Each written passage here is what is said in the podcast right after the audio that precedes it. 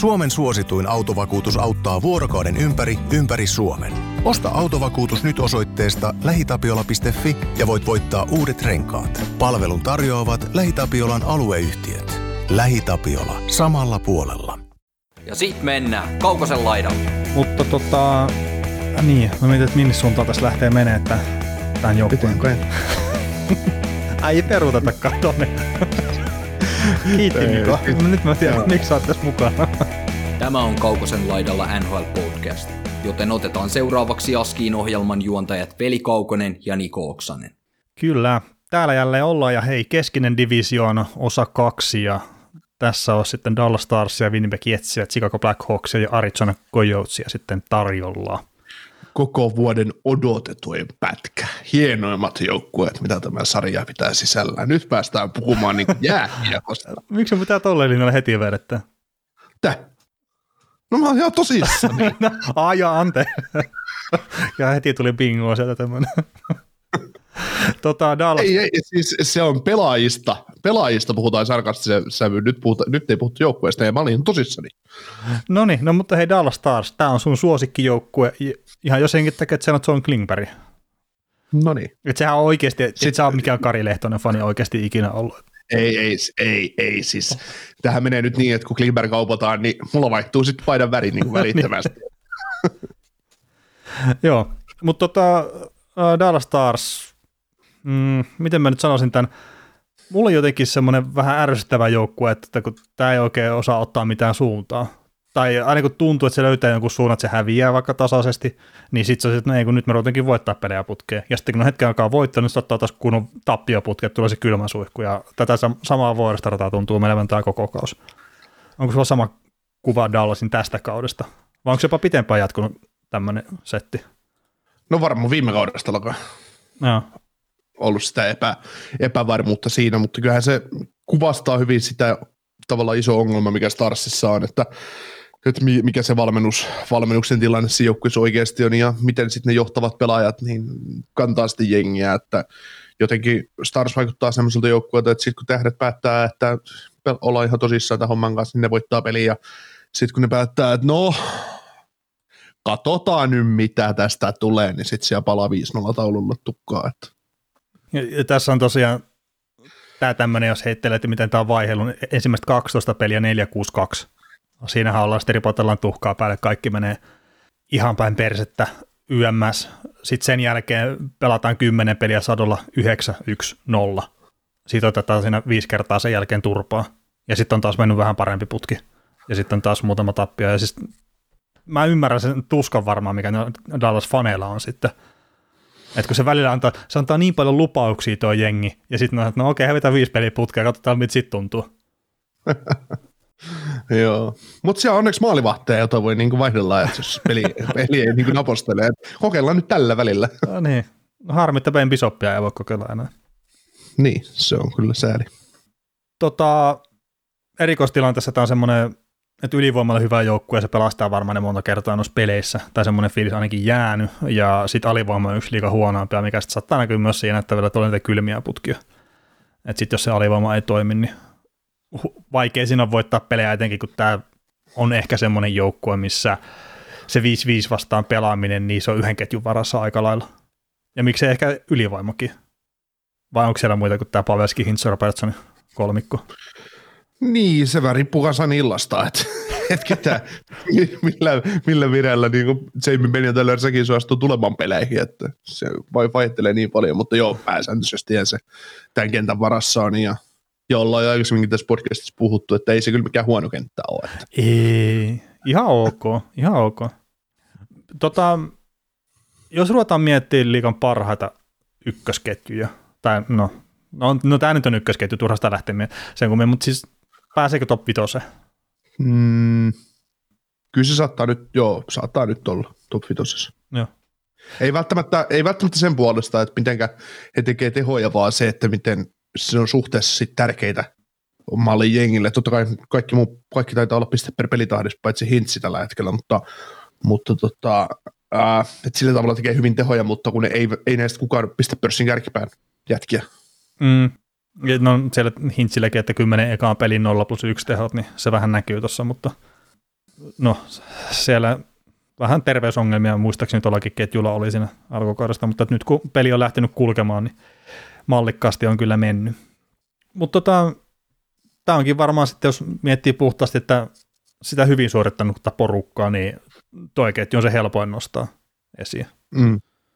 Niin, Pavelski, Pavelski hei uransa ehtoo puolella, tai no mistä me tiedetään, kuinka monta vatsi vielä N H L:ssä pelaa, mutta ne niin voisi ajatella, että viimeisiä kausia niin pelaa uransa parasta jääkiekkoa tehojen valossa.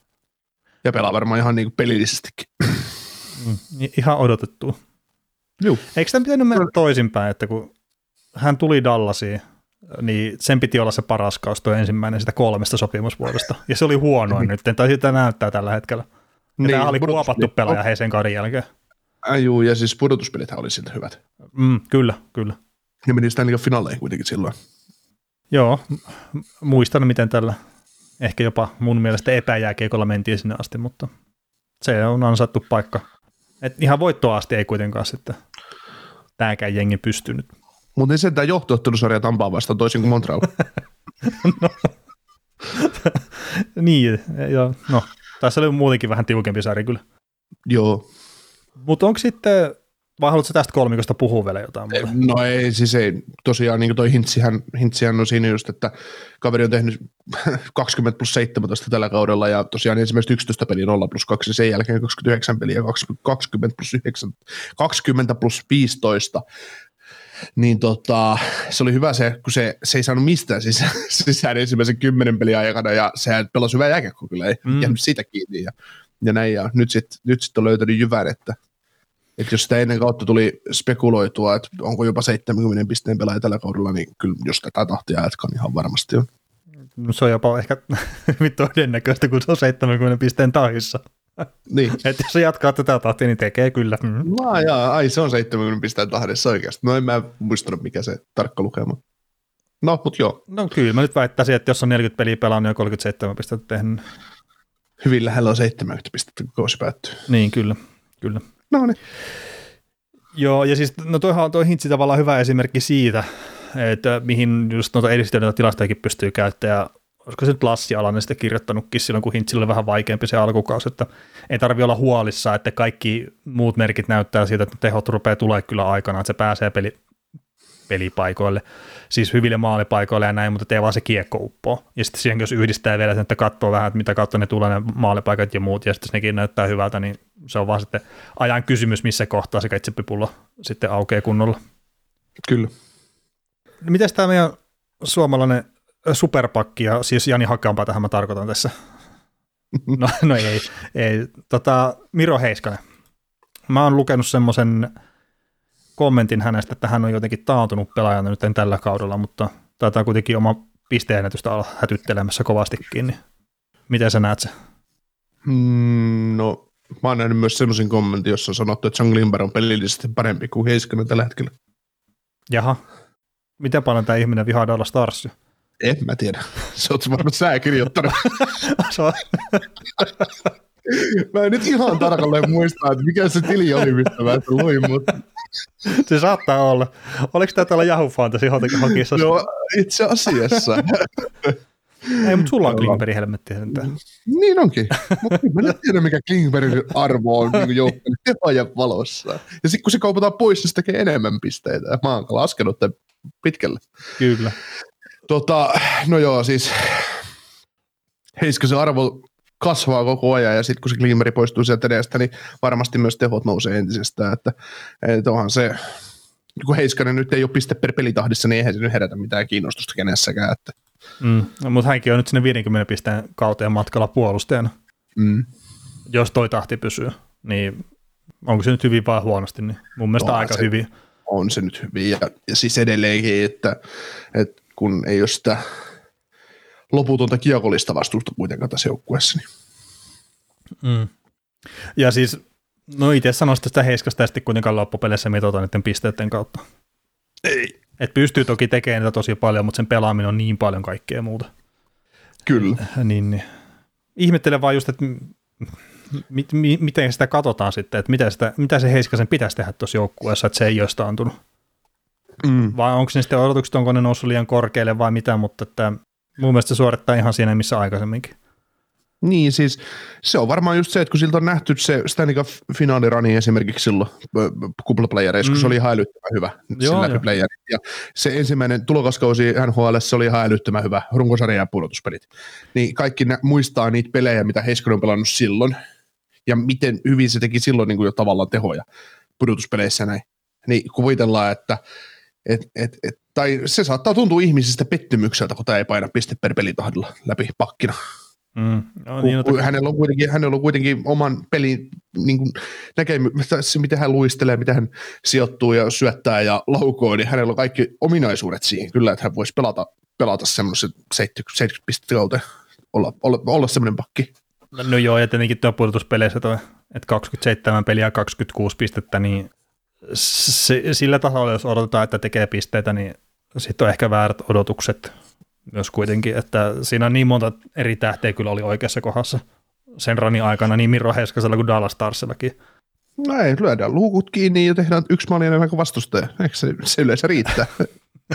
No kyllä se yleensä riittää, mutta että mä tarkoitan ihan muutenkin, että niin. Se miten se toimi se peli just Heiskasella ja Starsilla ja miten Joo. hyvin ne puolustajat nousi tukemaan sitä hyökkäystä ja kaikki tämmöiset, niin en mä muista nähneeni ton tyyppistä. Joo, ei. Eikä semmoista peliä kovin moni muukaan joukkue pe- pysty pelaamaan sarjassa. No ei, ei.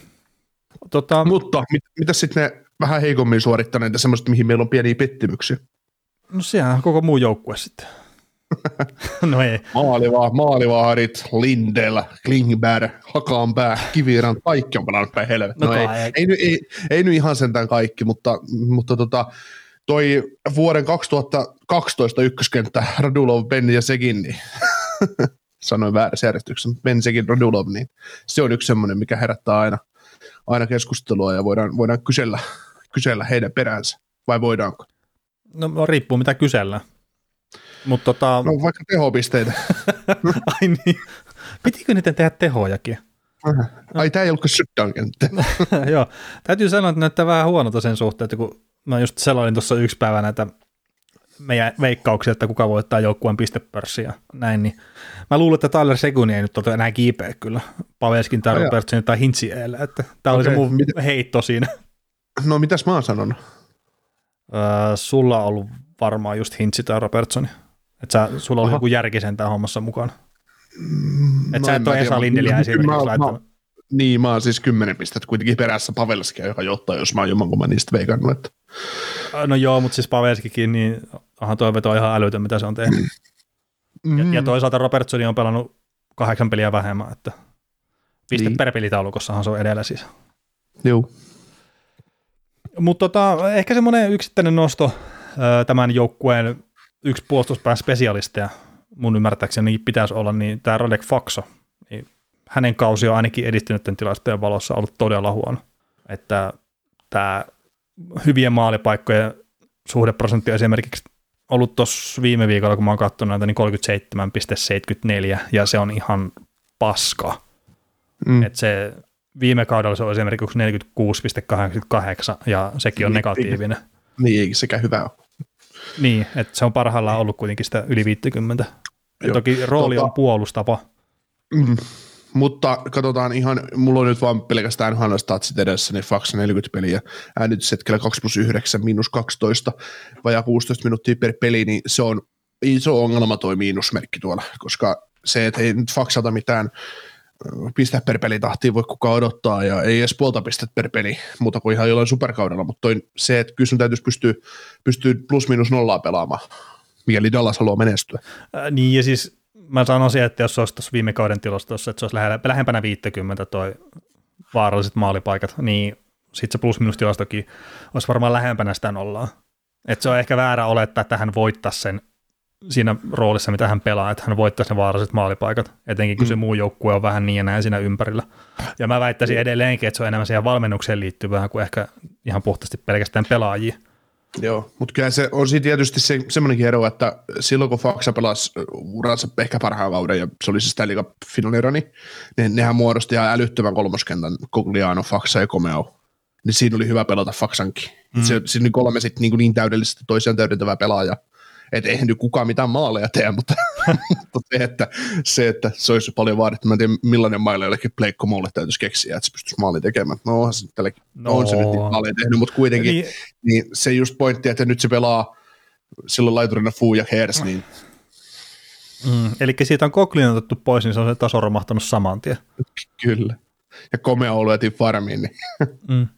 Mutta mut se on siis, Koglianahan on oikeasti hyvä puolustava pelaaja ollut, ainakin aikaisemmin, mm. ja silloin kun se Kesslerin ja ton Silverbergin kanssa pelasi siinä, niiden jarrukentässä, niin se oli yksi aina parhaita siinä roolissa. Mm. Että en mä sinällään sitä niin kuin lähtisi liikaa väheksymään, että mitä se on pystynyt tuomaan siihen parhaillaan. Et se ei kyllä ollut mm. mun ymmärtääkseni sitten Dallasissa enää ehkä ihan sama pelaaja kuin mitä se oli Anaheimissa silloin. Uransa huippu. No ei, ei, ei, mutta siinä pudotuspelibradissa se oli tosi hyvä. Mm. Se tavallaan kokeneen pelaajan merkitys nousi, että miksi niitä pelaajia sinne hankitaan. Ja mikä on osaltaan myös Jim Nillin ja tämän organisaation ongelma, että sinne hankitaan, halutaan jostain syystä hankkia koko ajan näitä vaan vanhempia jyriä lisää. Et esimerkiksi kun ne tuli tähän kauteen, niin niillä oli jo komousia, niin sitten ne hankki Malcolm Rufflin. Tai niillä oli, no sanotaan, että Luke Lendening oli esimerkiksi hyvä hankinta, ko- kokenut sentteri. No ei sekään ole vähän yli kolmekymmentä, mutta siis sillä, että... no mutta se on pelannut sen kaksisataa vuotta tuossa sarjassa. niin, niin, se, se saa siltä ainakin hyvän aloituksen. Että se on niinku semmoinen roolipelaaja, mm. mutta se, että et semmoinen...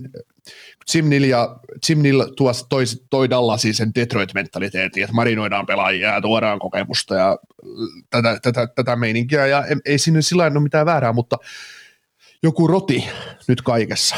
Mm. Ja siis... Mä nyt sanon vielä sen verran tähän, että ennen kuin mennään näihin suomalaisiin, mitä tässä joukkueessa on, eikö se juurikaan ole, niin just tuo, että kokemus ei tavallaan ole, ei siinä ole mitään väärää, jos sitä tuo sinne, mutta et minkä tyyppistä. Et esimerkiksi just tämä Kogliano, mikä oli siellä aikaisemmin, niin sehän on suhkot korkea ykköskierroksen varaus ollut aikanaan Edmontonilta.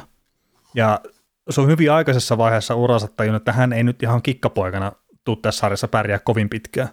Niin se on ollut pakko muokkaa se oma pelaajaprofiili sitten tuommoiseksi, että se on duunari ja hyvä puolustava pelaaja, niin ton tyyppinen kokemus olisi mun mielestä erittäin arvokasta ihan mihinkä tahansa organisaatioon. Että siellä on joku tuommoinen järjen ääni myös sitten kertomassa, että hei, ihan kaikki ei voi olla nyt Nathan McKinnoneita tai Connor McDavidia. Niin, ja se on ihan fine, jos niitä on kolme semmoista hyökkääjää ja vaikka kaksi semmoista pakkia sun mm. joukkueessa. Niin, että sulla on siellä se kakkos-kolmosparin, löytyy molempiin, löytyy yksi kokenut puolustaja, sitten sulla on se kolme, kolme hyökkää, yksi kokenut sentteri, pari kokenutta laituria, sä pystyt levittämään niitä. Ja ok, vaikka ne runkosarjassa pelaisikin kahdeksankymmentäkaksi peliä ja painaisi sen öö, seitsemän plus kaksitoista, niin se, se, sitä ei tarvitse katsoa sitä lukemaa, koska sitten kun mennään käännytään pudotuspeleihin, niin se merkitys kasvaa siinä, että kun lähdetään siihen Game seitsemän jatkoajalle, että et, ei tässä nyt tarvitse jätkät hei ressata, että et, kyllä tästä pelataan vaan samanlaista kuin on tämänkin sitten pelattu. Mm. Mutta se, että se, et Dallasissa siellä nyt alkaa kokemusta olemaan vähän liikaa, ja se sitten kyllä tavallaan siinä menestyksessä, ja sen, tai semmoisessa, että se, se joukkue ei ole raikas. Että toisaalta Pavelski on joku kymmenen vuotta nuorentunut nyt tuossa Robertsonin Hintsin kanssa, mutta, mutta se, semmoista, se, sitä, se tasapaino on vähän niin kuin järkkynyt liikaa. Mm. Kyllä, kyllä. Tota, suomalaisista me puhuttiin Hintsistä ja Heiskasesta jonkun verran, ja varmaan sen kummemmin tarvetta enää niihin mennä. Öö, mitäs tämä Joel fucking Kiviranta painaa menee siellä hyvällä energialla edelleenkin? kolmekymmentäviisi peliä yksi plus kolme, et no voisi jopa sanoa, että alakantti. No joo. kymmenen minuuttia per peli, ei mitään erikoista vastuuta. Saattaa alivoima käydä joskus pelaamassa ehkä, mut. No joo, mitä? Mutta toi, toi on se hänen pelaajaprofiilinsa tuolla, että se, että jos se nyt viime kaudella teki yksitoista pilkku kaksikymmentäkuusi peliä, niin mä sanoin, että se yläkanttiin. Oikeaan odotusarvoon nähdä. Niin, niin, niin, niin. Ja toki siellä on ne hyvät pudotuspelit alla ja näin, mutta toi on enemmän just sitä duunariosastoa alakenttiä. Joo, ja siis se, että sä oot nyt, tää on, onko täällä kahden vai kolmen vuoden soppari käy, käy päällä tällä hetkellä, vai taitaa olla kaksi vuotta ja milli per kausi, niin, niin, niin tää on vähän reilu, niin siis mieluummin tämmönen kuin se pleikkomou. Mm. Koska tää tuo myös energiaa, tää tuo kilpailua sinne alakenttiin. Kyllä. No, ihan, ihan, turha, ihan, ihan, siis ihan turha me ei ole, että kaveri ei ole toteuttanut. Ja ihan turha ei, ei, siis mun mielestä tämä toteuttaa ihan tasa sillä tasalla, mikä ei, niin on se oikea odotusarvo. Joo, eikä, eikä me voida ruveta Joel Kivirannan kohdalla halkomaan hiuksia, että mitä ei. se nyt täytyisi tehdä siellä ei, ei, kaulassa, mitä ei. Ei, ei. Ja siis enemmän just sitä, että ehkä kun siellä on se pudotuspelihuuma taustalla, niin joillakin saattaa olla sitten silleen, että, että miksi tämä ei toteuta paremmin. Että kun se on puolitoispelissäkin pystynyt tekemään herran jumala maaleja. Mm. No joo, se salama joskus iskee parikin kertaa samaan paikkaan ja that's it, mutta että tämä on nyt se, mitä Kivirannan N H L tämmöinen todellisuus on oikeasti. Että tämä on se jokapäiväinen homma. Ja sitten silloin tällöin tulee se juhlapyhä ihan oikein isosti. Lyödään kovat koulaa. Ja... niin, niin, lotto osuu. Mutta siis se on hemmetin hienoa, että se on pystynyt ylipäätään tekemään just ton N H L-uran itselleen tuossa. Mm. Että ei se hänen Va- tyyppisellä pelaajalla ole mikään itsestäänselvyys. Niin, Vaasan Sportista M M-kisoihin ja sieltä N H L. Mm, se on ihan, ihan arvostettava saavutus. Ky- kyllä, kyllä. Ei yhtään Vaasaa väheksymättä siis. Joo, mä oon muutamia kertaa käynyt kyseessä kaupungissa. Että... Mutta sitten täytyy muistaa, että Kiviranta on jokareiden kasvatti kuitenkin. Että... No ei, en mä nyt sitä osaa niin, sanoa, mutta ihan... ihan... Taitaa se mun mielestä olla Pantaalta, se on kotoisin Junkareista lähtenyt. No niin. Mutta joo, tota noin, monet Dallas-fanit, mitä on lukenut keskusteluja, on kehunut Jani Hakanpäältä ja tota, heidän kolmosparia Sekerän Hakanpää ja sitten kuka siis sitten Sekerän paikalla käy, käy milloinkin pelaamassa, mutta tota, Raitin puolen perusvahva hyräpuolustaja. Hienoa, että pystyi Anaheimissa lyömään läpi ja pääsi, pääsi Karolainaan maistaa vähän pudotuspeli huumaa ja nyt sitten sai... kolmen vuoden lapun tähän jengiin ja toteuttanut varmaan ihan just sillä kun voi odottaakin, että neljäkymmentäyksi peliä ja plus kahdeksan ja mm. seitsemän pistettä, niin se on ihan, ihan mun mielestä OK kolmosparin kaverille. On, ei, on, ei, ei pidä niin. Pelutetaan vahvasti sitten tuon puolustuspääaloitusten kautta ja muuta, että taitaa olla puolustusta eniten niitä startteista puolustuspäästä, niin ihan, ihan ok.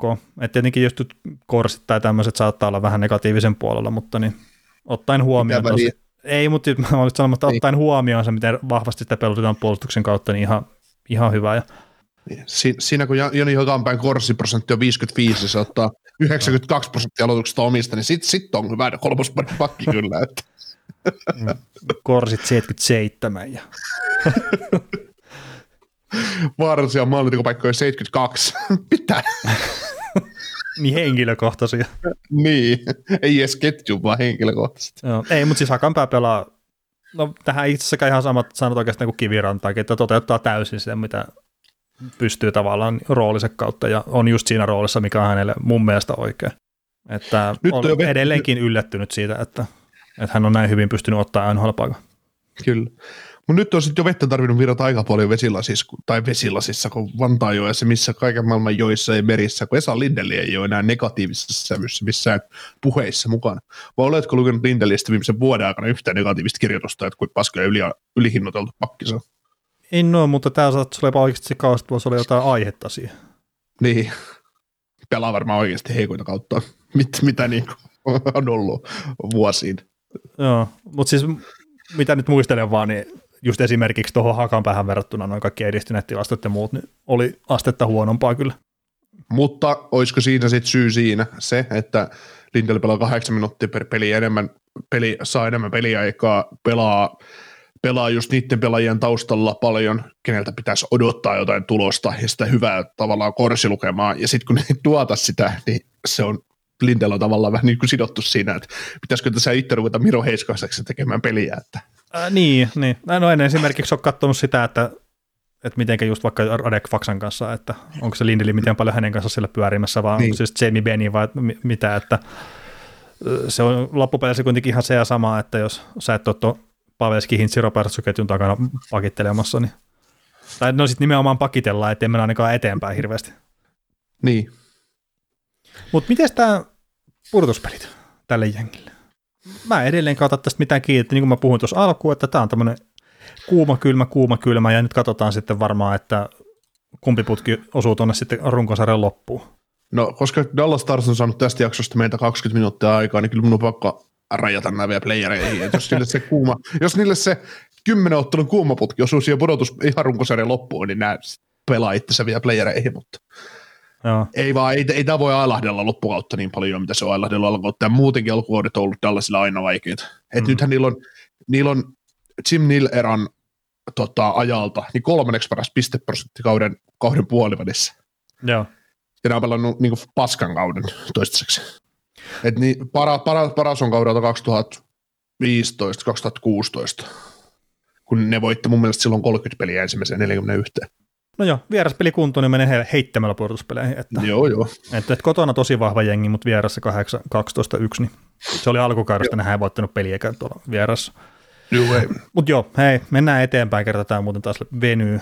Ja siis nyt jos me joskus puhutaan tätä, että tämä venyy ja näin, niin me tykätään puhua jääkiekosta, niin kuin olette ehkä huomannut, ja meitä ei sinällään haittaa tämä, että nämä venyy nämä jaksot, mutta sitten kun tässä on tämä aika vähän kortilla, että mulla esimerkiksi ei ole yhtään se enempää tunteja kellossa kuin kellään muullakaan, että sen takia tässä välillä vähän sitä. Eikö sä käynyt siellä, eikö sä käynyt siellä Rihkamaakaupassa käymästä kaksikymmentäkuuden tunnin kelloa? No, no joo, mutta Samperi, kun tuo duunin puolella se on kuitenkin sitten kaksikymmentäneljän tunnin kelloa. Ei, kun kerrot niille sun ajan. Mä oon nyt tänään tällä aikavyöhykkeellä, eli kun mä tuun kello yhdeksän, niin se on oikeasti seitsemän. Joo, joo. Pitää ruveta käyttää tota. Mutta hei, Winnipeg Jets kuitenkin. Tässä on myös toinen tämmöinen vähän mm, no ailahteleva joukkue ollut, ja nyt tämä ailahtelu on viime aikoina ollut enemmän siellä negatiivisella puolella. Että mä en tiedä, onko tämä jengi jotenkin henkisesti jo kirjautunut ulos tästä kaudesta vai mitä, mutta vähän semmoinen kuva on jäänyt. Ja sitten omalla tavallaan toi Connor Hellebuyck joukkue ehkäpä ykköstähtenä, niin mun mielestä kaikki eniten jotenkin kantaa sitä myös silleen, että se ei ole ollut tällä kaudella se Connor Hellebuyck, mikä me ollaan nähty parilla viime kaudella. Ja että onko tässä nyt sitten, kun Hellebuyck on yksi niistä harvoista pelaajista, mitkä mä ainakin tiedän, että ne on valitellut jopa sitä, että tämä korona-aika ei ole ollut mitenkään fantsuja, jotenkin ilman yleisöä pelaaminen on ihan perseestä, niin voisiko sitten olla just tällä koronalla ja tällä aika pitkään jatkuneella tilanteella niin jotain tekemistä sen kanssa, että Winnipeg Jetsin kausi on ollut todella hankala nyt. Mm. Mitä tota, kun nostit nyt on henkisen puolen asetelman niin kuin mm. pelaajien ja muiden puolesta, ja he, mitä Hellebuyckkin on valittanut, valitta, tai valitellut tätä tilannetta, niin jos pelaajat saisi tavallaan päättää oikeasti sydämensä pohjasta, ettei niiden tarvitsisi rahaa ajatella, tai että ne olisi niin kuin harrastajia N H L:ssä, että ne saisi senttiäkään palkkaa, niin kuin moni, mitä luulet, kuinka moni prosentti pelaajista olisi sanonut itsensä ulos, että ne ei pelaa, niin kuin viime vuonnakin, ei kun viisikymmentä sillä lyhen, öö, niin kuin viime, viime kaudellahan pelaajilla oli mahdollisuus ilmoittaa, että me mm. ei pelata tällä kaudella. Joo, joo, mutta aika paljon rahaa monella sitten kiinni siinä. Joo, joo, joo, joo mm. totta kai, mutta jos ne olisi harrastajia, että heillä ei olisi niinku senttiäkin kiinni, että ne, ne, ne pelaisi vain jääkiekko pelaamisen ilosta maailman parhaassa jääkiekkoliigassa, niin mitä luulet, mikä olisi prosentti, paljon pelaajat sanoisivat, että en, en lähde? Mä veikkaan, että yli viisikymmentä. Niin mäkin. Kert, siis tämä on nyt, että jos on muutamia pelaajia, mitä mä nyt muistan kuulleeni ja nähneeni, että ne on valitellut vähän, miten ra- rankkaa tämä on ollut. Niin, niin. Siis kymmenen on varmaan sanonut, että jäi pois niin kuin kaudesta. Kymmenen pelaajaa ja ne on jotain, siis, no Hamonikki taitaa olla kovin. Mm, mutta siis se, että mä veikkaan, että me tullaan tulevien vuosien kautta vuosikymmenten aikana kuulee aika paljon sitä, että, että miten paskaa tämä on oikeasti ollut tämä pari viime kautta. Et sitten kun pelaajien urat rupeaa loppuun ja muuta, niin sitten varmaan kertoo vähän avoimemmin siitä, että miten kivaa tämä oikeasti ei ole ollut. Mutta joo, kyllähän se on, kyllähän se on niin kuin aina, vaikka tämä ei nyt suoranaisesti Winnipeg Jetsi tähän analyysiin liity millään lailla, mutta kyllähän se... No jotain pitää keksiä niin, tästäkin. Niin, niin, siis kun eihän meillä tässä, meillä on vaan valkoinen näyttö tässä edessä. Meillä on Jetsin logo tuossa, mutta ei ne. Ole kyllä sitäkään. Ja täytyy jotain puhua, mutta se, että... Vaikka puhutaan aina, että ne on ammattilaisia ja ne on huippu-urheilijoita ja näin, mutta kyllähän se ihan oikeasti ihmisten, varsinkin tällaisten ihmisten keskuudessa urheilijat ja mennään ryhmässä ja pojat on poikia, niin kyllä ne illat siellä vieraspelipaikkakunnan kuppilassa ja käydään syömässä vapun välipäivänä ja käydään, käydään poruk- porukan kanssa ulkona kaljalla ja pelataan seuraavan päivänä ja touhutaan, niin ja tehdään vapaasti asioita. Ei välttämättä tarvitse just siellä kaljallakaan käydä, mutta niin tämmöistä perusjuttua, mitä tehdään mm. jätkäporukassa, niin kun se kaikki otetaan pois, se on pelkkää sitä duunia, se on pelkkää treeniä, ja sitten saakelin tarkkaa joka asia. Sitten sä, ennen, ennen, ennen rokotuksia, niin joka päivä testissä ja, ja semmoista, niin on se vaan. Ja sitten kun et sä oikein kotonakaan voi mitään tehdä. Joo, kun sekin oli vähän kiellettyä, ja no tosiaan pelkästään se, että se on perin sielunäytö otetaan joka ikinen päivä. Mm. Et, no, se nyt saattaa olla tuolla ainakin mitä jotain videoita itse näki, niin saattaa olla vähän erityyppistä tuolla Amerikan mantereella kuin Suomessa, kun itsekin on käynyt mm. siinä sielunäytteessä, mutta ei, ei se siltikään kivaa ole. Mm. Ja ihan pelkästään se, että vaikka halusi ollakin siellähän normaalisti siellä hotellihuoneessa itsestään murjottamassa, mutta sitten jos ei anneta mitään muuta vaihtoehtoa, niin se on henkisesti jo itsestään raskasta. Mm. Ja siis tästä joukkueestahan lähti päävalmentaja Paul Morris kuitenkin osittain sen takia pois, että tämä on ollut hankalaa tämä pari viime kautta, ihan puhtaasti loppuun palaamisen takia. Joo. Niin, kyllä toi, toi on varmaan siis Winnipeg Jets omalla tavallaan semmoinen jengi, mihin tämä on vaikuttanut ehkä vähän enemmän kuin moniin muihin. Sitten jos siellä on johtavia pelaajia, mitkä ei jaksa ihan samalla tavalla vetää kuin mitä pitäisi, niin se näkyy sitten isosti. Ja tässä joukkueessa maalivahti on tärkein pelaaja jo, niin kuin on melkein kaikissa muissakin, mutta et joo, et etenkin tämän tason maalivahti, niin se jos ei ole ykköstasolla, niin se näkyy niin älyttömästi sitten. Joo, ja sitten mietin, mietin Winnipegia kaupunkina, siis sit puhutaan, että se on yksi paskimmista paikoista pelata jääkiekkoa, niin kun mennään asumaan sinne, Tal- talvi on tosi pitkä ja kylmä, pimeä, sitten pieni halli, pienet fasiliteetit, ää, tavallaan vähän köyhempää seutua, sitten sä, sä pelaat siellä, sulla ei olisi yleisöä, minkä takia sä niin kun mm. nautit siitä, kun se kotiyleisö on Winnipegissä tosi mahtava, niin sut viedään kaikki se, niin sit sä oot siellä vaan, sä, sä näet poroja. Sä oot siellä porojen keskellä touhuat ja meet hallille. Minkään verran Winnipegissä saa oikeasti poroja. No ei varmaan yhtään, mutta hirviä siellä saattaa tulla vastaan. Kyllä. Mutta tota, tämän joukkueen taso on todellisuudessa ole tätä, mitä se on esittänyt tällä kaudella, että eihän näillä, näin, näillä pelaajilla voi pelata näin huonosti. No helposti voi, nehän on just näyttänyt. Niin. Siis se, se että et sanotaan, että jos puhutaan aina näistä retool-hommista, niin tässä joukkueessa nyt tällä kaudella, mikäli sikäli ja todennäköisesti jäävät ulos playereista, niin, niin, niin näitäkin pystyy tekemään hyvän retoolin, ja ensi kaudella ne on taas vaarallinen jengi. Joo, ja siis tälle joukkueelle riittää pelkästään sitten Hellebuyck palaa viime kauden tasolla. Niin. Niin, kun edelleen se, että keskikaista on, mitä se on.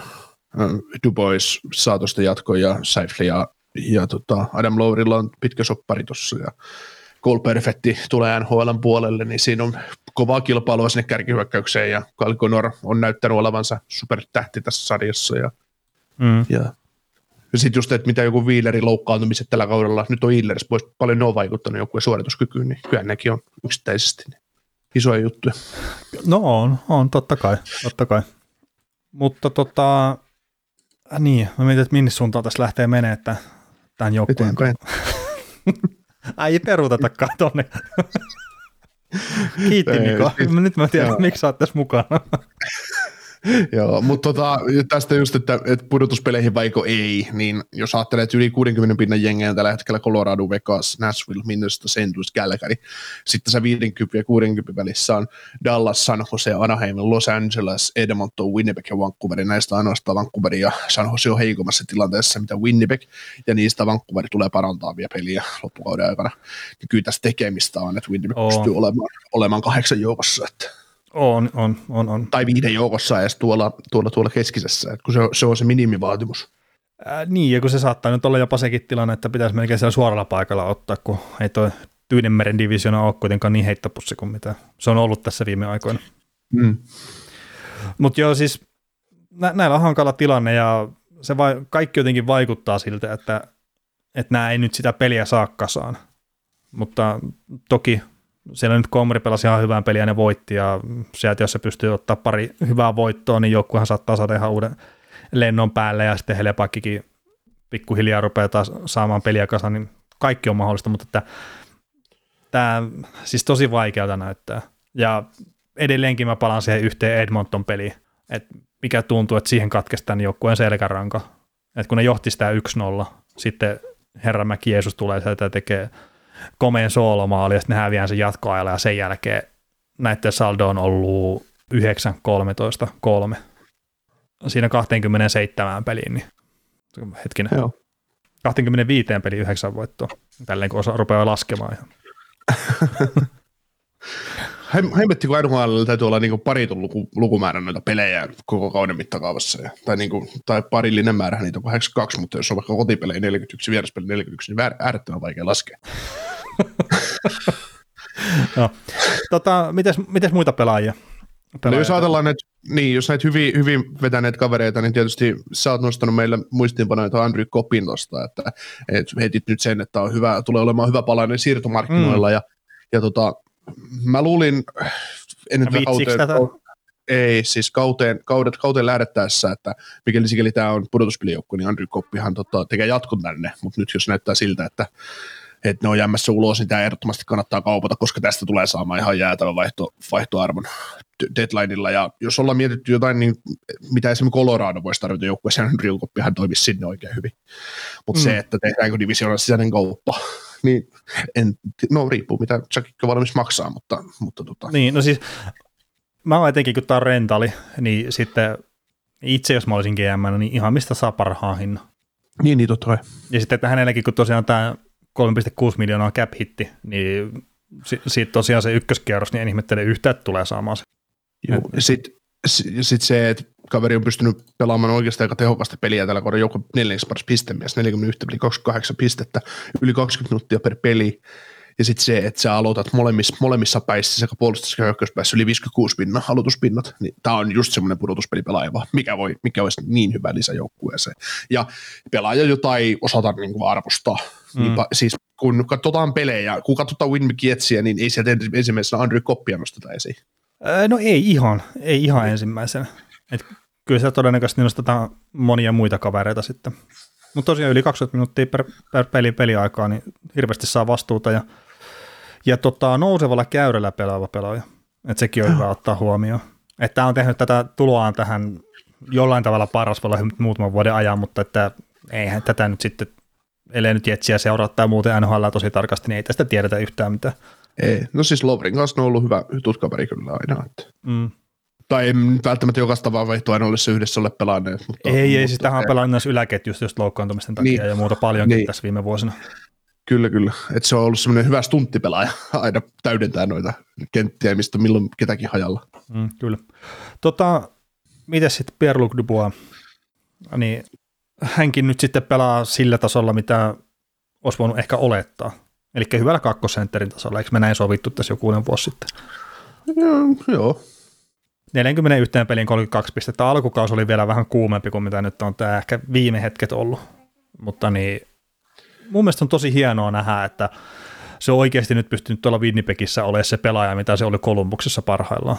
Ja ehkä jopa parempikin. Et mun mielestä joitakin niin kuin todella, todella, todella hyviä pelejä nähnyt häneltä kyllä tällä kaudella. Että se viime kauden epäonnistumiset ja muuten, ne on onneksi taakse jäänyt elämä, ja sitähän se puhuu kauden alushaastattelussa, että hän on päässyt treenaamaan nyt hyvin, ja on hirveät näyttöä haluat päästä sitten, että viime kausi oli kyllä vaan harhaa. Joo, sillä on kumma vaikutus. Joo, niin on, ja sitten hänelläkin just se, että ö, sopimushommat oli Win- Winnipegin kuin Kolumbuksen kanssa silloin, ja varmaan se treenaaminen meni osittain vähän siinä niin ja näin, ja sitten tuli se vaihto ja penkitys, ja hommat perseellisesti tulee se myynti, ollaan karanteenissa, pääsee sitten pelaamaan hetkeksi aikaa loukkaantuminen, taas ollaan sivussa kokoonpanosta. Semmoinen repaleisuus leimasi sitä viime kautta. Ja näitä on tämmöisiä pelaajia, millä se on sitten sopimusneuvotteluiden kanssa tai mitä tahansa, mutta se, ei, se kesä ei suju tavallaan normaalisti. Että sä tiedät koko ajan, että sä treenat tiettyä kohdetta varten. Että se kaus alkaa tuona päivänä ja jep, mä oon kokoonpanossa. Niin näitä tämmöisiä pelaajia, minkä se kaus on mennyt sitten perseelleen, niin on aika paljon. Että William Nylander on esimerkiksi yksi näitä esimerkkejä. Toki hänellä kesti se sopimuksen saaminen vähän pitempään vielä, mutta se sopimuksen tekokaus todella huono, sen jälkeen ollut fantastinen pelaaja. Joo. Oliko vielä jotain muuta, mitä haluaisit nostaa? No mä haluan tanskalaisen laitohyökkäjä Illersin nostaa esiin, että on kuitenkin joukkue toiseksi paras pistemies viisi vastaan viisi pelissä, että kahdeksantoista pilkku viisi minuuttia per peli ja kolmekymmentäneljä peliä ja kaksikymmentäviisi pistettä tällä kaudella, niin ihan, mm. ihan ok, ok settiä, että varmaan pelaa nyt siellä sillä tasolla, mitä häneltä odotetaankin, että ei parhaimmillaan voi olla varmaan piste per peli pelaajakaudella, mutta, mutta semmoinen seitsemänkymmentä pistettä varmaan oletettavissa pitkällä tähtäimellä on kaudelta. Joo, ja tuossa nopeasti mitä edistyneitä tilastoja katselin, niin aika lailla joukkueen parasta lukemaan hyökkäjien osalta siinä, että toi Pierre-Luc-poika on myös siellä aika, aika kova niissä, mutta sitten esimerkiksi jos no mä en tiedä, halutaanko me Saifelia ottaa epäonnistuneisiin vai ei, mutta sillä on esimerkiksi todella huonot nuo tilastot sitten sillä saralla. Joo. No, mutta meillä on no, alisuorittaneista pelaajista Hellebuyck ollut mukana. Halutaanko me käydä sitä jotenkin lisää vielä läpi? No ei, siis hänen omalle tasolleen tämä on vaan ollut huono kausi. Mun mielestä se näyttää jotenkin epävarmalta ja näin. Mutta sitten taas jos katselee vähän syvemmin niitä tilastoja, niin ei se nyt loppupeleissä ole niin huono ollut. Että Winnipeg Jets antaa todella paljon vetoja siitä parhaalta alueelta ja näin, niin se Hellepäkin torjuntaprosentti ja kaikki tämmöiset, niin ne ihan täysin kuvaa sitä sen tasoa. Enemmän mä oon huolissani siitä, että se näyttää vähän mun silmän epävarmalta, mutta tämä nyt on vaan mun silmä ja mä en ymmärrä maalle vähän sitä yhtään mitään. Joo.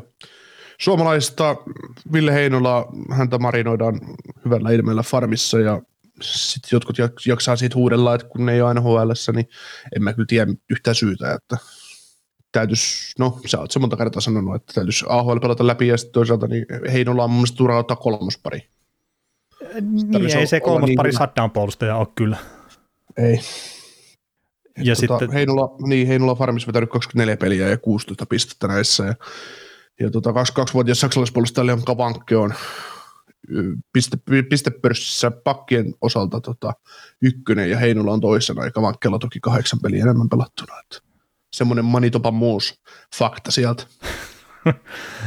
No joo, ja sitten mä nyt nostan esiin tämän, tämä ei kuulu sinällään tähän, mutta tämä on Scott Perunovic, mikä Santos Plusissa pelaa tällä hetkellä, niin hän kuitenkin veti tuolla A H L:ssä alkukauteen kaksitoista pelin kaksikymmentä tehopistettä puolustajana. Ja ei nyt ole ihan kuitenkaan N H L:ssä sitten piste per pelitohjalla pelannut, että yhdeksäntoista peliä mm. kuusi pistettä. Että toki näitä, että miten näitä vertailla ja kaikkea, mutta et ihan tämmöisenä vertailuna vaan. Että mm. ei se he, Heinollekaan ihan silleen voi tulla kuin Manulle illallinen toi N H L-paikka, eikä pidäkään ei. tulla. Että se pitää ei. ottaa, ja sen takia se on maailman parhaiden pelaajien sarja. Että sinne pääsee vaan ne maailman parhaat, ja se on etuoikeus päästä pelaamaan siellä. Ja siis tämä koskee ihan kaikkia, että ei pelkästään suomalaisia, mutta kerta me ollaan suomalaisia, me tehdään podcastia suomeksi jne, niin sitten tämä monesti on joillekin vähän punainen vaate, että sitten me ollaan ehkä liian kriittisiä suomalaisia kohtaan, mutta mä haluaisin sanoa, että me ollaan ihan samalla tavalla kriittisiä kaikkia pelaajia kohtaan. Joo, ollaanko kriittisiä Kristian Vesalaista kohtaan? Äh, no, niin no, mikä, mikä se on se odotusarvo, että mulla ei ole iso odotusarvoa ja se, että se pelaa tuossa kokoonpanossa, niin on mulle pelkkää plussaa.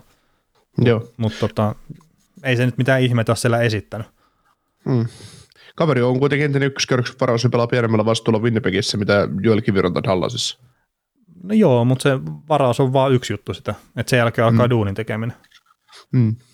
Mutta sanotaan, mitä Vesalaista on nähnyt, niin kyllä se pientä steppiä on ottanut uralla eteenpäin viisi viisi pelissä, että se näyttää enemmän siltä, että se, ei, se jopa vähän uikuu kalaa vedessä tuossa sarjassa, mutta ei se edelleenkään sitä ole, mitä, tai voisin, voisin kuvitella, että se ei ole kyllä tyytyväinen siihen panokseen, mitä hän on vielä toistaiseksi pystynyt sarjaan tuomaan, että kyllähän mm. häneltäkin varmaan semmoista kaksikymmentä kolmekymmentä pistettä voisi odottaa kaudessa. Että.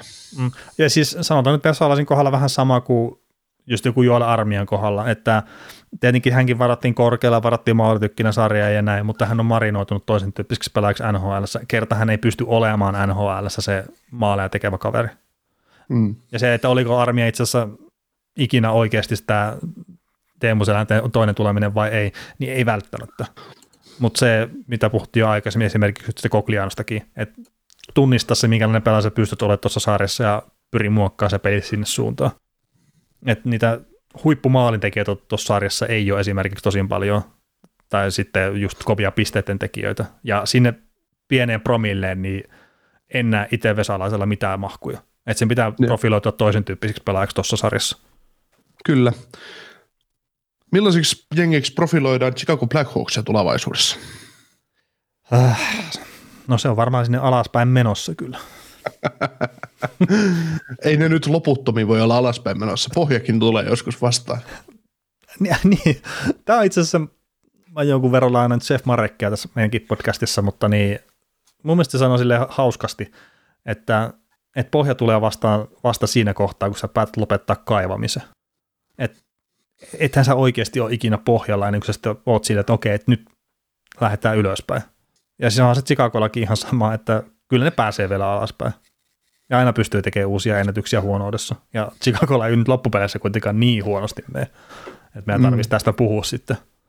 Joo, mutta tämä kausihan oli sellainen surkuhupaisen. Me odotettiin, että tämä jengi voisi nousta, nousta pudotuspelitaistelun mukaan Fleurin ja kumppaneiden toiveilla, mutta sitten se alkukausi Jeremy Collintonin alaisuudessa se oli jotain aivan, aivan kammottavaa. Ja, ja tota, kahdentoista pelin pelin jälkeen sitten Collinton sai lähteä. Yksi voitto, yhdeksän tappioa, kaksi jatkoja tappioa oli vyöllä ja A H L:stä nostettiin Derek Kingin tilalle. Ja sitten tietysti erinäisten syiden takia täällä on G M vaihtunut. Nyt on väliaikaisena G M Kyle Davidson ja kaikkea muuta. Niin. Kyllä tämä on ollut melkoinen sekasorto tämä jengi, jengi, mutta on täällä paljon hyviäkin palasia, mutta paljon on myös huono. No joo, ja sitten onhan tämä Chicago osalta, että tuo alkukausi vääristää niin paljon sitä. Että se homma oli kymmenen pelin jälkeen ohi.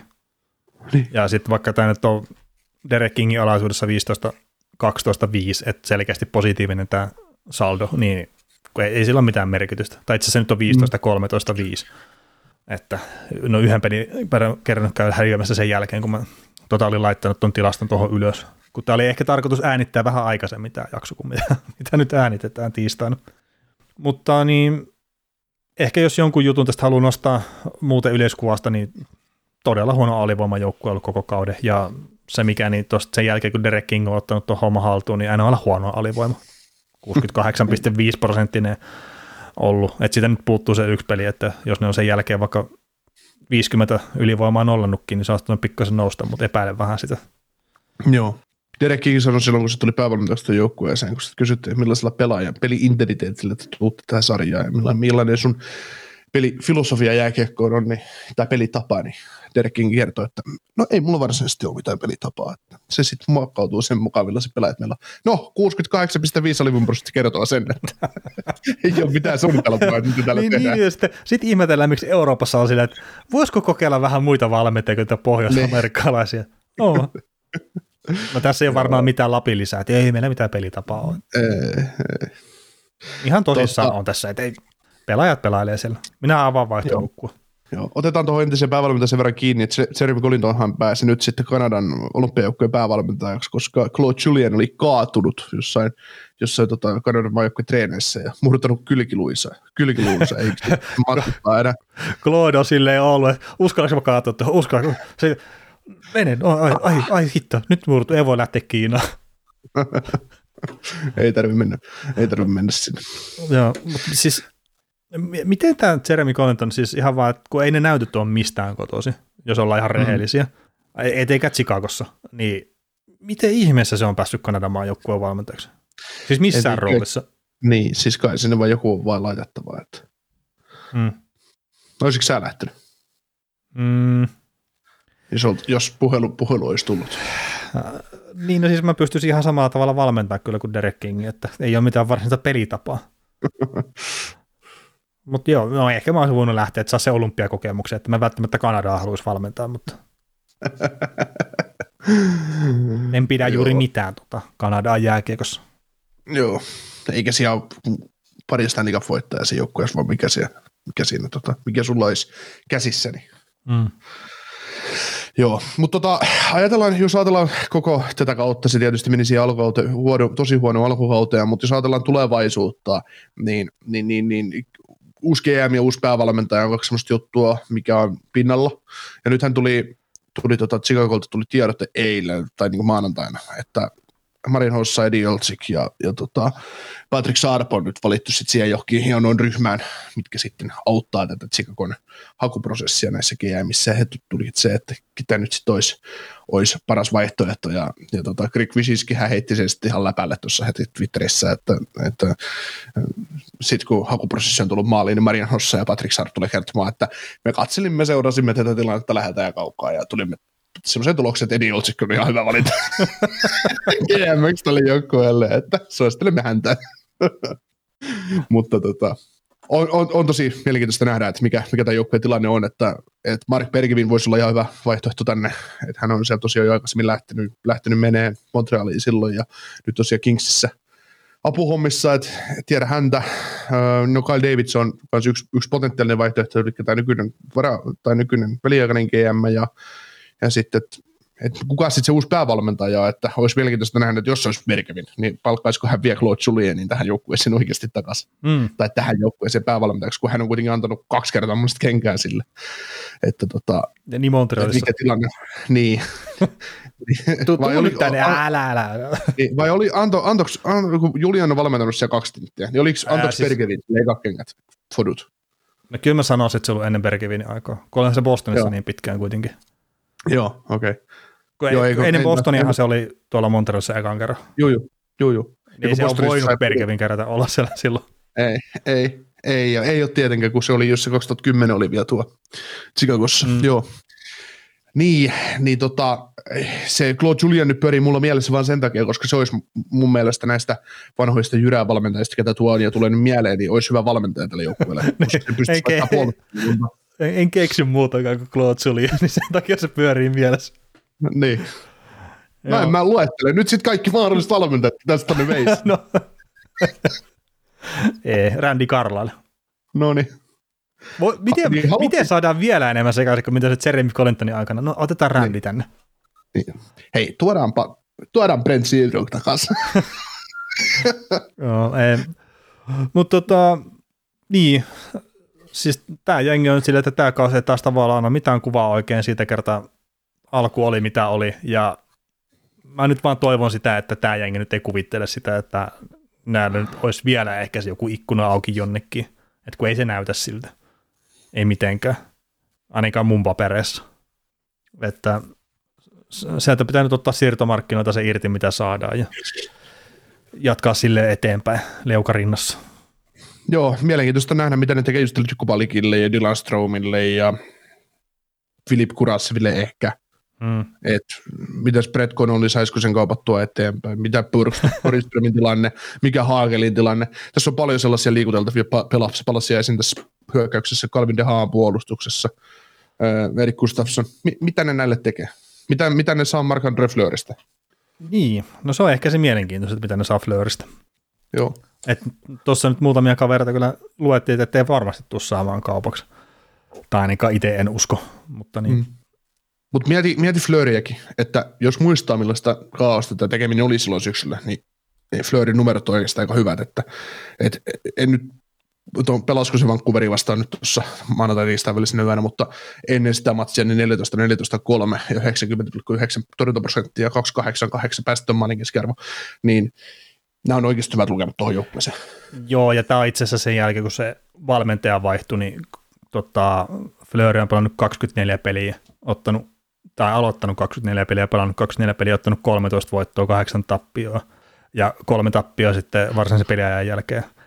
Torjuntaprosentti yhdeksänkymmentäkaksi, päästettyä maaliin keskiarvo kaksi pilkku neljäkymmentäkahdeksan, kolme nolla peliä, yksi maalivahti on pelannut enempää nolla pelejä esimerkiksi sillä aikakaudella, tai sen jälkeen, kun tuo Chicagon valmentaja vaihtui. Niin. Kyllä ky, ky tässä Fleuristä firsti kannattaa, tai kakkonen ainakin täytyy kannattaa deadlinella maksaa, jos tämän haluaa pudotuspeleihin mukaan. Mm, joo, ja siis todellakin se, että miten paljon se on muuttunut se pelaaminen sen jälkeen, kun se valmentaja vaihtuu Fleurillä ja koko joukkueella, niin se on, se on iso se ero. Mm. Mutta mitäs tota, De Bringat Kane, sä oot nostanut ne itse ylös, niin puhu heistä nyt hieman. No siis De Bringat tietenkin kaksikymmentäkuusi maalia tehnyt tälle kauteen ja kolmekymmentäkuusi pistettä, niin jos nyt jotain harvoja valopilkkuja pitää nostaa tuohon, niin kyllähän se on pakko ottaa sitten joukkueen paras maalintekijä ja yksi koko N H L parhaista maalintekijöistä. Että joo, piste, tai tuo plus-minustilasta, mikä tietenkin on pahasti miinuksella, niin se on, se on mitä se on, mutta niin siinä on yksi kaveri, mikä tuo tehoja pöydälle aika paljon. Ja Patrick Kane samaa ylipiste per pelitahissa edelleenkin tuossa joukkueessa. Niin. Ja tämän huomasin siis sillä, että Chicagon ylivoima ei ole ollut mitään hirveän hyvää, niin nostaa mun mielestä sitä arvoa kyllä, että Patrick Kane on edelleenkin yli piste per pelipelaaja. Ja hänen laukaisuprosentti on myös aika matala, hyökkäjät seitsemän pilkku yksi. Niin, niin. Siellä on ne hyökkäyksen liiderit ja sen takia mä oon itselle nostanut tuohon esiin. Joo. Noitten kahden jälkeen aika tyhjää sitten. Joo. Puolustuksesta täytyy nostaa niin oikeasti ylisuorittanut hyvin pelainen pelaaja, tietenkin Jonesia haluan siihen nostaa, että vaikka tilastot on, oli alkukauden osalta aika hirvittävää ja sitä pelaamista oli jossain määrin välillä jopa inhottavaa katsoa, mutta, mutta se, että paljon se sai paskaa, ja tavallaan vähän syystäkin, mutta se, että kolmanneksi paras pistemiestä jengissä, neljäkymmentäyksi peliä äänityshetkellä, kolme plus kaksikymmentäkuusi. Miinus seitsemäntoista on karmea lukema, mutta kaksikymmentäkuusi minuuttia reilu per peli, niin, niin, niin. Kuitenkin matkalla pistettavalossa orassa parhaimpaan kauteen. No joo, se on tietenkin sillä loputtomalla vastuulla, melkein se minimi pitää häneltä pitää odottaa. Mm, niin, mutta se, että pystyy, no se olisi huono, jos se pystyisi tuottaa. No joo, sekin on tietenkin totta. Että jos ei pystyisi edes tuottamaan, niin mitä sitten? Mitä sitten? Mutta tämä oli, tota, Jonesillakin oli noin kaikki tilastot, ne oli tosi ankeet siellä se alkukauden osalta. Että ne on jonkun verran jo petraantunut nyt tässä muun jengin mukana sitten, mutta niin ei ne edelleenkään ihan eliitti ykköspaki lukemia ole kyllä valitettavasti, mutta en tiedä pystyykö tuossa joukkueessa sitten saamaan semmoisia mm. myöskään. Mutta tota... Ei se nyt niin, niin paskaa ole, kuin mitä sitä pahimmillaan ollaan maalautu. Kyllä. Mutta saako sitä se, sit sen sopimuksen arvoisen rahaa irti, mikä alkaa huomenna ensi kaudella vasta, niin pitää, pitää pystyä pelaamaan paremmin. Kyllä. No hallisuorittaneita pelaajia meillä on tässä tämmöisiä nimiä kuin Kirpidah, Dominic Kubalik, Jonathan Toews. Niin tota, Kirpidahista mä en heitä sen verran, että Vaisokausi on ollut ainakin mun mielestä, mutta tota, nuoresta sentteristä ongelmana on Dylan Strome mun mielestä jo suoriutunut paremmin, että, että tota, pystynyt pelaamaan plus minus nolla, nolla peliä viisi viisi pelissä ja, ja tota, Kirpidahi sitten taas niin on saanut peliä aikaa jopa De Bruynen ja Kanen kanssa tosi paljon, mutta pisteitä on jäänyt aika paljon tulematta. Joo. Kuitenkin neljäkymmentäkaksi peliä ja viisitoista pistettä. Että. Joo, ja tämä nyt jotenkin pääsi yllättää, että Dylan Strome on pisteessä edellä, kun se oli jossain kohtaa mun mielestä poppareillakin pyörimässä ja kaikkea muuta tämmöistä, että mm. jotenkin todella yllättävä. Joo, ja pelaa kuitenkin viisi minuuttia per peli vähemmän, tai neljä minuuttia. Niin. Kyllä, kyllä. Ja no Kupalikinkin kohdalla, että puhtaasti pisteiden ja maalin tekeminen ei ole ollut ehkä ihan sitä luokkaa, mitä nyt olisi voinut olettaa. Toki se ensimmäinen kausi nyt antoi väärän kuvan siitä, että että onko tuo kymmenen maali nyt hyvä vai huono, mutta enemmän pitäisi pystyä tekemään ihan vaan sen takia, että hän, hän on periaatteessa tulosyksikön pelaajia tuossa joukkueessa, kun ei ole parempiakaan. Mm. Sitten Jonathan Toews tietysti nyt on loukkaantuneena sivussa, avutärähdysvaivaa, mutta neljäkymmentäkolme peliä, neljä plus viisitoista, yhdeksäntoista bongoa, miinus yksitoista tehotilasto ja vajaa kahdeksantoista minuuttia per peli. Niin, niin, niin, niin. No, hän tuli pitkän tauon jälkeen takaisin peleihin ja tietysti kukaan ei tiedä, millainen Toews sieltä tulee takaisin, mutta jos tätä joukkueen olisi halunnut playereihin, niin kyllä ollaan sitä tarvittu vähän parempaa Toewsia. Toki vaikea paikka tulla, kun koko kauden on pelaamatta, mutta mm. joo, siis totta kai parempaa pitäisi pystyä. Mutta Toewsinkin kohdalla on se, että milloin se on viimeksi ollut sillä tasolla, mitä sieltä on oikeasti odotettu. Että sillä oli jo aikaisemminkin siinä muuta. Et sillä oli aikaisemminkin jotain niitä hankalia alkukausia, näin mä haluaisin sanoa. Ja sitten se ollaan ihan käsittämättömällä loppukauden rykäisyllä on sitten päässyt aika hyvinkin pistelukemiin. Mm. Kupla pudotuspeleissä teki Keatin ja Kanen kanssa tehoja. Hmm, niin. Pisti ylivoiman kuntoon. No toisaalta oliko se vähän epäreilu, se oli Edmontonin vastassa? No ehkä. Suomalaiset, Henrik Borgström, Kevin Lankinen. No molemmat menee siellä. Lankinen ei ole mitenkään eri, erityisen hyvin pelannut tällä kaudella ja Borgström, niin no, ei sekään mitään ihmeitä ole saanut aikaa. Et muutamia tehopisteitä, mutta ei nyt ihan semmoista läpilyöntiä ainoilla eliittiä ole kyllä tapahtunut. Toki olisiko sitä pitänyt odottaakaan, niin ei välttämättä. Että taisi olla täällä Euroopan puolellakin aika hankala tuo edellinen kausi. Joo. Mutta parempaan pitäisi pystyä ihan vaan sen takia, että hän pelaa siitä N H L tulevaisuudestaan. Et sillä on ensi kaus sopimusta ja se pitää melkein se tulos tehdä, jos mennään tuolla mantereella pelaa jatkossa. Kyllä. Että hänestä ei tehdä kuitenkaan sitten mitään alakenttien grinderia, ei mitenkään. Että sen pitää tehdä pisteitä. Just näin. Oli, oliko Chicago siinä? No eiköhän se ole. Että, että Chicago ei mene pudotuspeleihin, niin se on silleen helppo käsitellä. Ja voidaan ehkä spoilaa Arizona Coyotes, että tähän heti alkuun, että tämä ei tule mene myöskään pudotuspeleihin. Ah, no, tästä me oltiin sen tämän kausien näköis oikeassa. Yksi joukkue, missä oltiin oikeassa. Yes. Niin, niin kun sitten näinkin alkaa löytää hirveä loppukauden drive ja painaa lännestä kahdeksantana sisään saakeli. Joo, mutta tota, tosiaan tässä jengissä Arizonassa on fakta se, että kausi oli ohi ennen kuin se kerkesi edes alkaa. Ja, ja tota, mutta mut semmoisia positiivisia juttuja, mitä on nähnyt, niin ihan oikeasti siis positiivisia juttuja. Niin Andrei Turik niin on saanut, että joukkue pelaa aika kurinalaista jääkiekkoa. Mun mielestä parempaa jääkiekkoa, mitä nämä pelasivat Rick Tocchettin aikana. Ja tota, sitten sit jos ajattelee, että pelaajia, ketä tänne tuli esimerkiksi Vancouverista ja muualta, niin on hieno nähdä, että J B on pystynyt pelaamaan, on hieno ollut nähdä, että Andrew Ladd on päässyt takaisin kaukolla. Ja muun muassa Louis Erikssonkin on ollut ihan mukava, vaikka ei ne mitään tuota, niin silti ihan hienoa, että ne pystyy pelaamaan ylipäätään, että nämä niin kuin hyötyy edes niistä jotenkin, ettei tarvitse mitään junnuja sinne kokoonpanoon rajata. Joo, tässä on tota, ehkä vähän samantyyppinen, kun miettii parin kauden Detroitia, että tai ainakin mitä sitä on puhuttu, en nyt voi sanoa, että mä olisin katsonut ihan älyttömän tarkasti Detroitin pelejä tässä viimeisien kausien aikana, mutta tämä joukkue yrittää koko ajan. Et se on ihan selkeä, että siellä ei ole sitä tarvittavaa talenttia voittaa pelejä, mutta se on se yritys ja halu tehdä parhaansa. Niin se, se, semmoinen fiilis tulee tästä joukkueesta tällä hetkellä. Ja mm. ihan sitä samaa en no, kyllä saanut Toketin aikana, ainakaan parista viime kaudesta. Joo, ja kun ei ollut semmoista selkeää, että mitä yritetään. Yritettiin pelata ensin hyökkäävää peliä, mutta sitten huomattiin, että ei, ei riitä, niin sitten lyödään kilpikonna. Mm. Hyökkäävää kilpikonnaa vedetään. Niin, käydään omalla sinisellä, sinisellä lyömässä päätyyn. Aino pitkään. Purhana. Joo, mutta siis oli se aika tuskasta katsoa ihan oikeasti sitä, että kun ei se, ei se edes yrittänyt oikein pelata Aritson. Että nyt, että tässä on nyt joku, joku raikas tuulahdus edes, niin tosi kiva nähdä. Joo. Ja tota, niin. Sanotaanko siis, me ei tätä käsitelty oikein millään tavalla, mutta että ensi kausi nyt näyttäisi siltä hyvinkin pitkältä, että pelataan aika pienessä hallissa sitten. Että joku kolme puoli tuhatta vai mitä sinne saisi siihen halliin sitten ottaa, kun se muutetaan N H L-standardien mukaiseksi. Ja tämä on ihan puhtaasti siitä kiinni sitten, että ne saa se uuden hallin sopimuksen sitten maaliin, että ne kolmisen vuotta sitten rakentaa jotain tämmöistä sitä uutta hallia. Niin tämä näyttää tällä hetkellä suunnitelmalta Arizonan kohdalla. Ja joo. Omalla tavallaan tuntuu ihan täysin käsittämättömältä, että tämmöiseen mennään. Mm.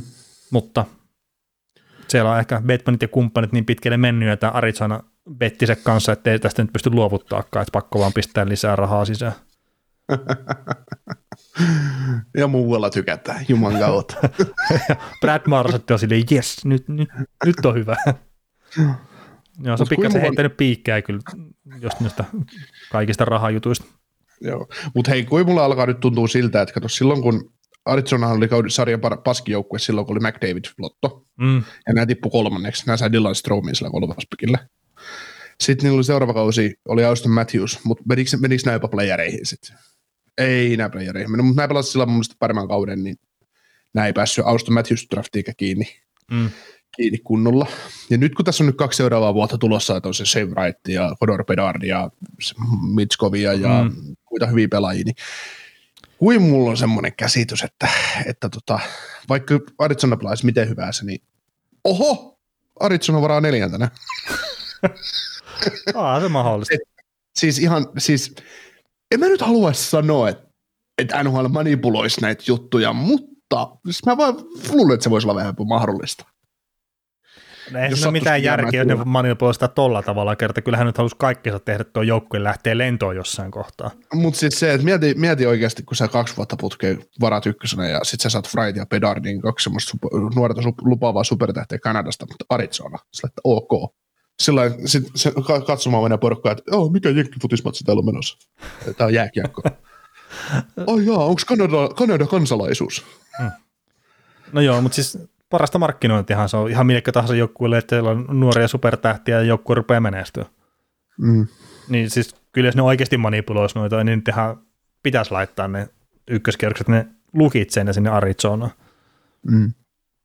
Kertee, ei täällä nyt ole sitä runkoa, joo, mikä lähtee nousuun. Ei. Tota, mutta mites pelaajista? Onko meillä mitään sanottavaa näistä? Muuten kun Clayton Keller rupeaa ehkä pikkuhiljaa näyttää sitä pelaata, mihin pitäisikin olla. No, no sillä mielenkiintoinen pointti, että ensi kauden runko toistaiseksi näyttää tältä. Keller, Ladd, Smaltz, siinä on hyökkäät, puolustajat, Chikrin, Kostis Bähr, Moser, Timmins ja sitten no Veimelka, jossa on soppari, tulee saamaan sopparin, Veimelka maalivahtina. Ja sitten melkein jos katsoo näitä pelaajia, ketkä on ura U F A tai R F-vastatuksella, kenelle antaisi jatkoja, niin tota, hyökkäistä Barrett Haydon, Christian Fischer, molemmat R F-pelaajia, kuten Lavson Gross.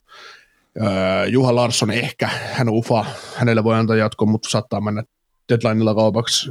Riley Nash, U F A, voi saada jatko, mutta jos menee deadlinella, niin varmaan hyvä näille. Mm. Ja pakeista Libyskin ja Kapopianko.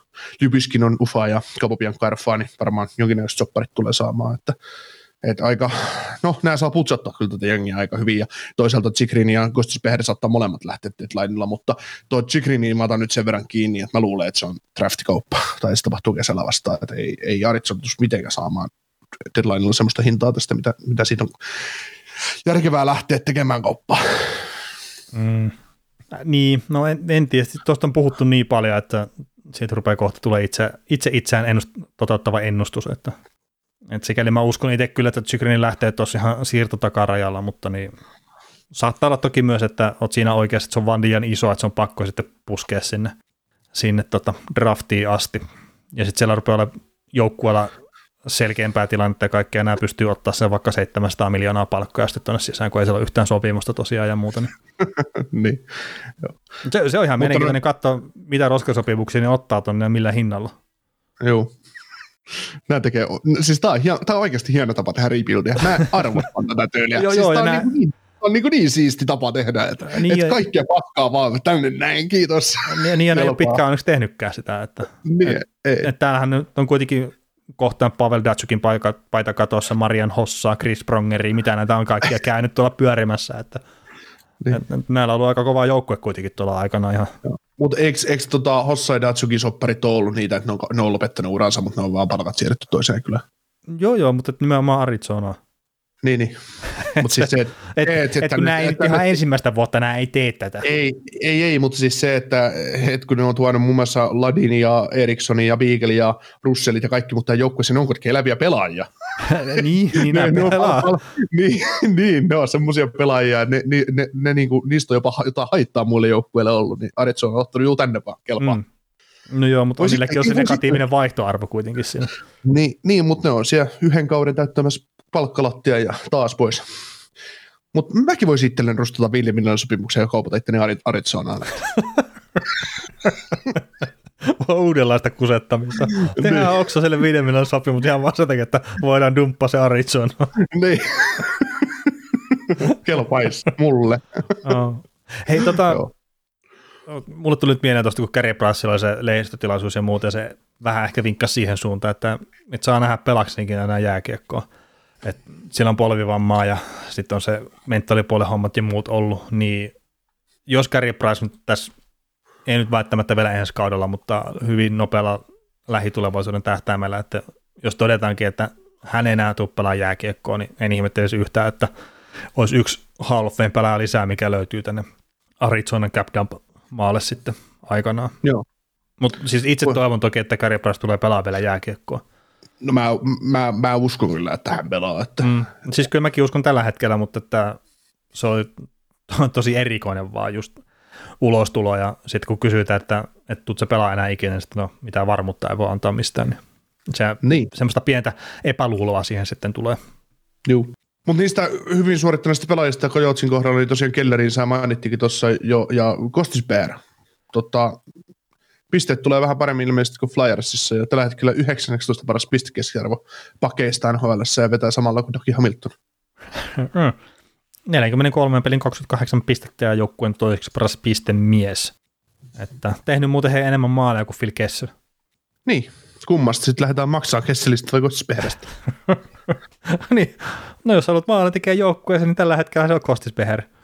Joo. No, mutta siis kahdeksan Mut... maalia tehnyt ja Kesselillä on viisi. Et tämä Kesselin maalitatsi häviäminen on kyllä mystisyys. Joo. Kostis Bährissä on myös niin kuin mielenkiintoista se, että nyt kun tosiaan vuosisoppareja jäljellä, että et pystytäänkö näitä kauppaamaan jo nyt vai meneekö vasta ensi vuonna tai kesällä. Mm. Että että tota, nyt olisi tietysti vaihtoarvoa enemmän, että jos joku joukkue haluaa mm. kakkos-kolmas pari kiekollisen pakin. Niin. Mm. Mutta toki kyllähän se, kun pääsee tuota Flyersin sekasorosta pois, niin äkkiähän sitä rupeaa näyttää hyvältä jääkiekkoilta. Se on joo, se on joo. Pääsee sekasorosta pois, pääsee johonkin toiselle. Täällä ei ole kyllä sekasortoa, no. Nämä tietää sen. niin, niin. Mutta tota, siis Kostis Bähristä ei ole millään tavalla jääkiekkoillinen juttu, mutta että ei ole kyllä vammaisempaa nimeä tuossa sarjassa kirjoittaa. Jaa. Ei, mutta siis silleen...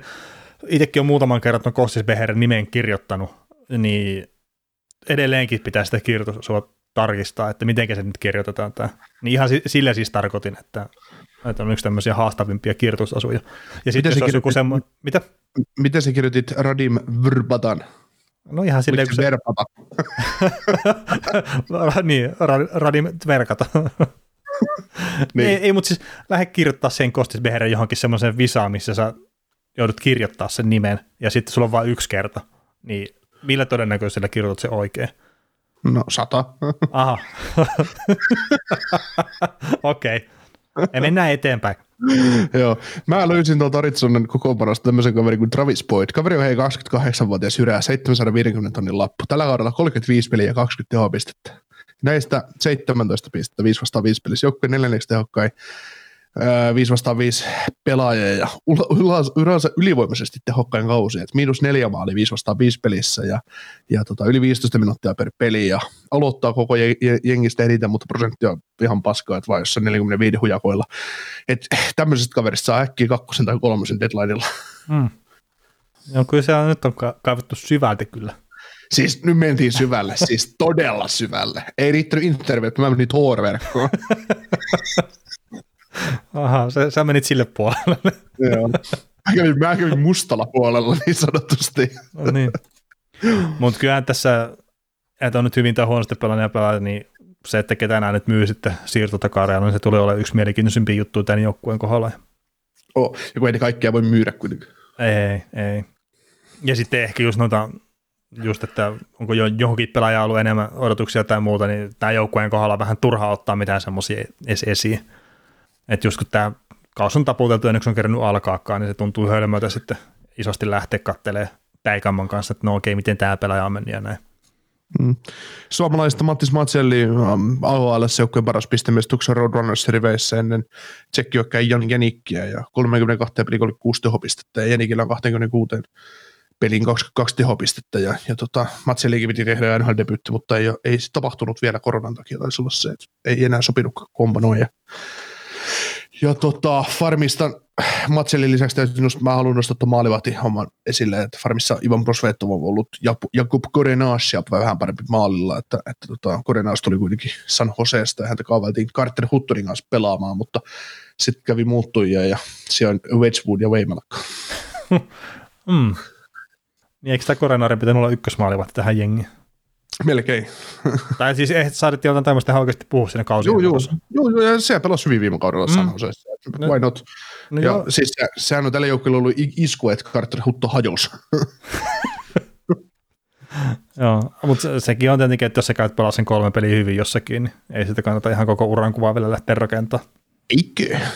No ei välttämättä. Ja nyt kun mä sanoin kolme peliä, niin mähän olin hirveän väärässä, että pelasi kymmenen peliä kuitenkin viime kaudella. Että... Joo. Mutta onko muuten tästä joukkueesta vielä mitään, että tietenkin Matselin kohdalla ikävää, että luvattiin ja debyyttiä ja sitten se menee vähän ohisuun, mutta... Kyllähän se debyytin tulee tänä vuonna vielä saamaan ihan varmasti, että ei, mm. ei siitä onkin. No joo, ja sitten hänenkin kohdalla, että onko nyt mitään järkeä olla mukana, jos tuolla ylhäällä. Joo. Et en tosiaan ole katsonut sitä, että miten tämä A H L-jengi pärjäilee tuolla, mutta jos siellä nyt saattaisi voittamisenkin makuun joskus päästä, niin ehkä se on vähän kivempaa, kun käydään ottamassa koko ajan turpaa N H L:ssä. Toki se vähän parempi palkkapussi saattaa tasoittaa sitä tuskaa sitten. Kyllä. Näin mutta mä... ei mitään. Kojoutsia seurataan mielenkiinnolla deadlinella, että mitä nämä tekee, mitä nämä saa noista pelaajista ja mitä tapahtuu kesällä, että mihin Chykrinit ja kumppanit lähtee. Ja, et, se on varmaan tämän kauden osalta suurin, suur, suurin puhe nyt, mitä tästä Kojoutsista saa aina aikaiseksi. Mm, kyllä, kyllä. Mutta hei, tähän rupeaa olemaan tämä jakso tässä, niin isot kiitokset. Hyvää, vi- ja... hyvää viikonloppua. Hyvää viikonloppua ja maanantaina palataan he.